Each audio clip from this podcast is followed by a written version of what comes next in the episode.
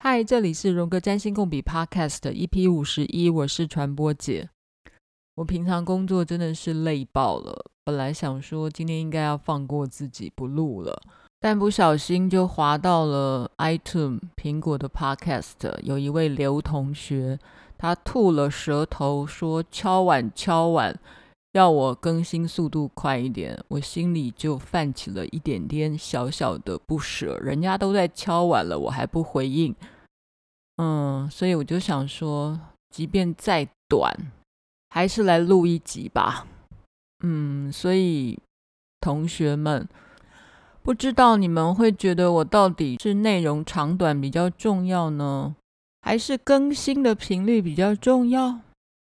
好吧。如果你有任何的想法或回馈，都欢迎留话给我。每年到了五月初啊，大家就会被提醒哦，我们开始要来思考一下母亲到底是什么。哎，但我今天不讲月亮，我们来讲星盘上，如果要填资料，为什么都要先填男生或女生？你知道为什么吗？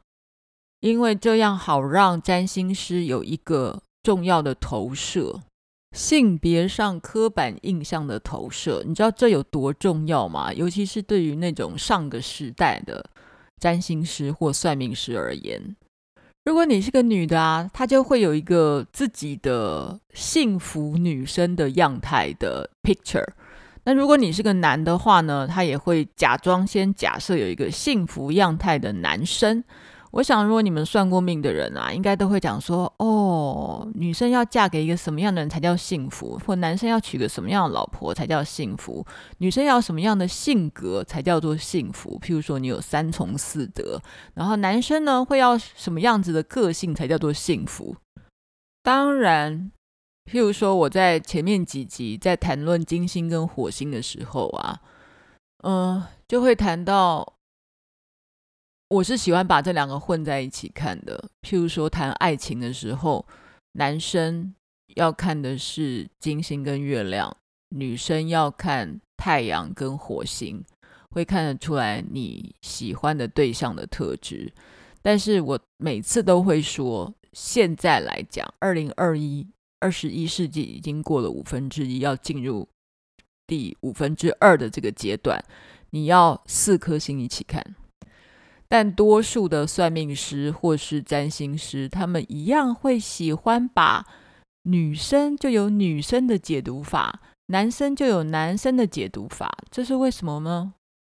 好啦，男生跟女生都不一样，真的不一样。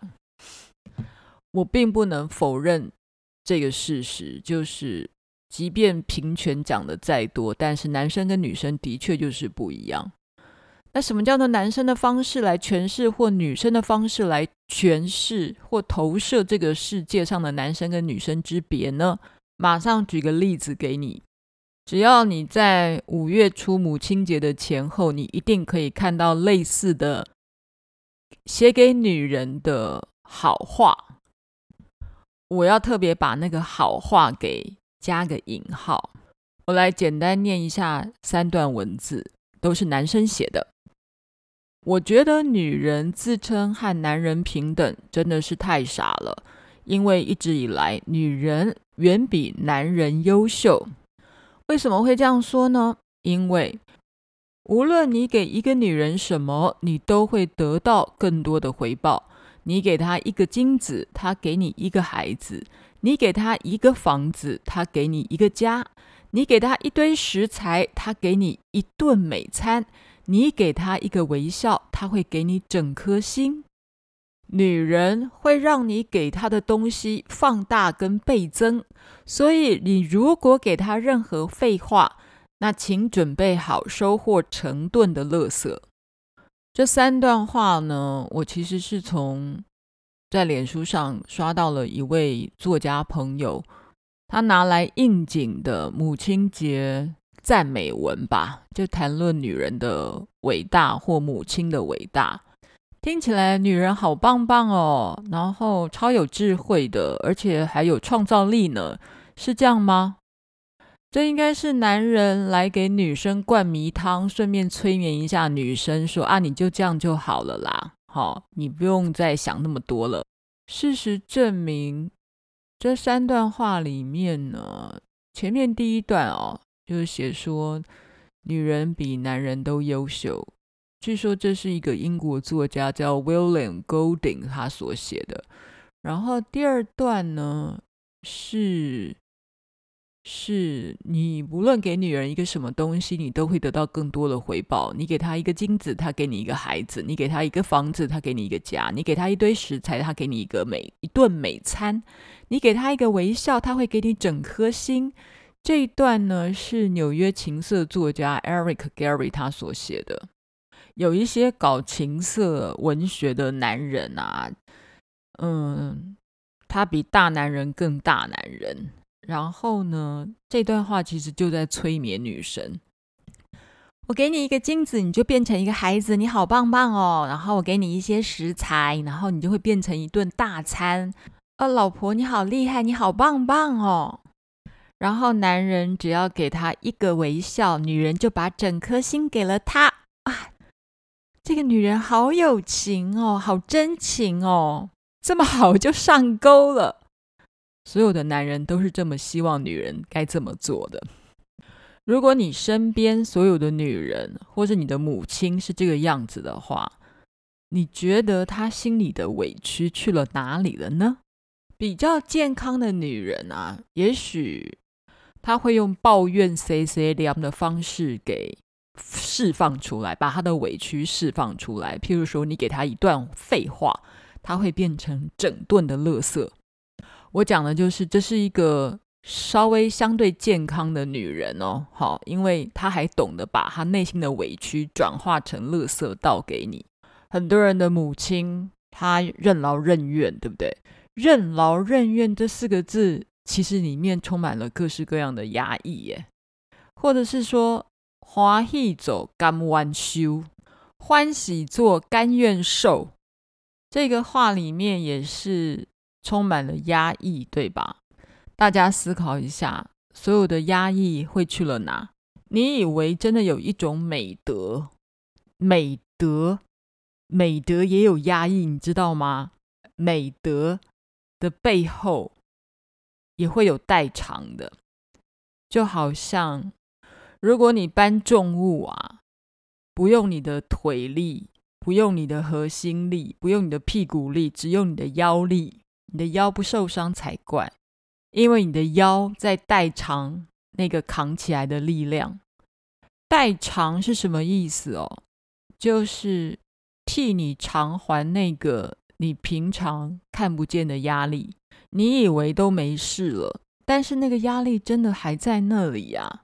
那那个怨念或那个委屈，他会用什么事情来要你偿还这个怨念或委屈呢？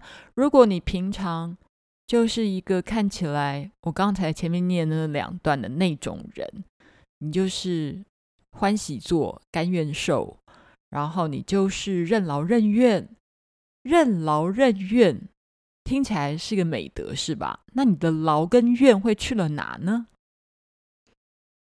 嗯，有一些朋友呢，他真的就有这样的母亲，或者他自己本身就是这样的人，就是所谓的任劳任怨。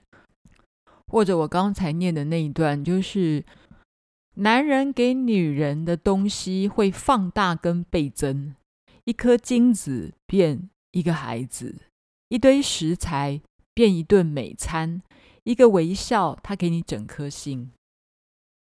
那那个委屈、那个不公平到底去了哪？如果你没有看到那个不公平去了哪，他会用另外一种形式加倍奉还。我看过一些女人，尤其是女人啦，哈，因为这个社会上本来就是叫女人要呃任劳任怨嘛，哈。然后她一辈子可能都奉行刚才我前面说的哈，男人给你一个金子，你就变孩子；给你一堆食材，你就变成一顿美丽的佳肴。就是给你点小小的东西，然后你就把它倍增放大。然后更厉害的地方是。她绝对不是那种会把呃一点点废话变一顿乐色的那种女人，因为她还更有修为，他不会到处跟人家 gossip，然后也不会三姑六婆，然后做人又知书达理。那请问他的委屈去了哪？后来他生病了，而且更妙的地方是，他找不出病因。那因为一直找不出病因，所以有一些精神科医师就说，你有可能是绿病症，明明没病，一直感觉自己有病，但真的去检查，查不出任何病。所以这个好人或这个好女人，她好到连她真的大大方方的去得到一个病，连去生个病她都不敢，因为得了一个病就可以让大家来照顾她的。这样的释放的能力可能都没有或不敢，因为他是个好人嘛，他要任劳任怨，所以他不能随便生病啊，因为他一生病的话，旁边就要来照顾他，所以他通通不敢生病，他连病都不敢生，但是他还是这边痛那边痛，然后去检查也没有病，然后他只好医生跟他说，你可能得的是绿病症，你知道吗？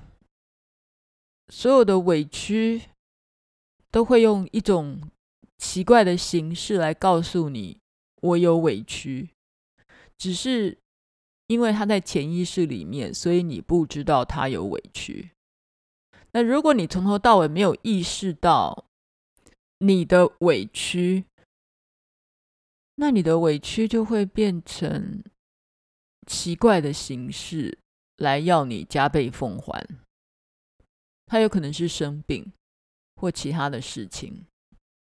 换句话说，当你的母亲开始在唠叨，或是你身边的人正在抱怨的时候，从另外一个健康的角度来说，他其实在释放他的委屈，即便那些释放让你觉得非常的讨厌，甚至于有一些母亲的啰嗦已经让人家觉得非常痛苦的程度了。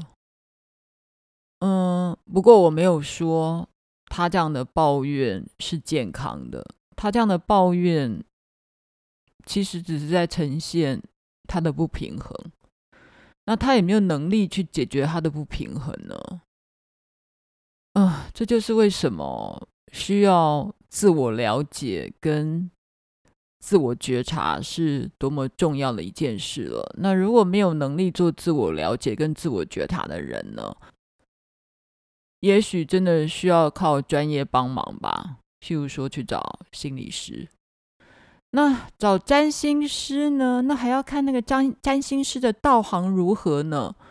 因为通常人只愿意去听，或者是听懂他本来就已经懂的，或者是说，当一个人的经验还没有到某一种程度的时候呢，你是听不见也看不到某一些讯息的重要性，就是说，当你的贵人已经来到你身边的时候，你根本没有认出他是你的贵人，或是某一些重要的讯息已经出现在你读过的一本书里面了，但是因为你的程度或是你的成长的经验还没有到那里的时候，你根本没有看懂那段话在写什么。其实今天我在讲说你的委屈，或是人的委屈去了哪里，或者是有的时候你觉得有一些事情是不合逻辑，或不符合你所理解的逻辑出现在你的生命里的时候，也许它是某一些事情的代偿呢。你当然可以说，哦，它可能就是某一种倒霉。但也许是某一种代偿。弗洛伊德有一种想法，就是决定人的行为和感受的事情，并不是，往往不是大家所期待的，也不是你在你的意识上经过现实的算计后而决定的。决定人的行为跟感受，常常是一些不自觉、不知道、说不出口的力量来决定。来左右你的行为或感受。其实我本来今天想要说的是，有一位占星师叫做 Carol Taylor，他曾经写了一篇文章，在谈代偿。意思是说，你的星盘上缺门的东西，也许竟然是你生命中你花最大力气去追寻的事情。举个例子好了，如果你的星盘里面缺了风象元素，就是缺了双子的滋味、天平的滋味跟水瓶的滋味，这些是所谓的风象星座，对不对？通常所谓缺了风象星座的人呢，可能在思维上或是思虑上面不够周延，是比较缺乏逻辑的。然后对于这个学识上的事情是比较没有兴趣的。但有时候刚刚好相反呢，在你的星盘上不曾被强调出来的元素或特质，有的时候变成你人生里面最重要的事情。他当然举了一个例子，他有一个朋友是完全没有风象元素的特质在他的星盘里面，但是他后来经过了非常非常多的努力，反而变成了一个学者。所以在缺门的那个项目里面，它反而变成一种很强烈的补偿的动力。所以关于空或是 absence，就是缺席。它反而让出了位置，让你去做一个填满的动作。缺可能是因为被压抑了，被否认了，但是他还在你的潜意识里啊。透过觉察跟训练，你以为你没有的东西，它还是可以被你发现的，并且发扬光大。我现在讲的是你觉得缺门的东西，但有一些东西是你以为你没有情绪，你以为你没有委屈，但因为它没有被你看见，它就会用一种莫名其妙的方式让你看见，甚至于它只是一种莫名其妙，然后你也没有想到它可能是。你心里面的压抑或委屈，所转换成的一个新的东西，然后这个新的东西呢，如果你没有意识到它，你会觉得那只是你倒霉，所以你遇上了某一些不幸的事情，或者是都是别人的错，害你如何如何又如何。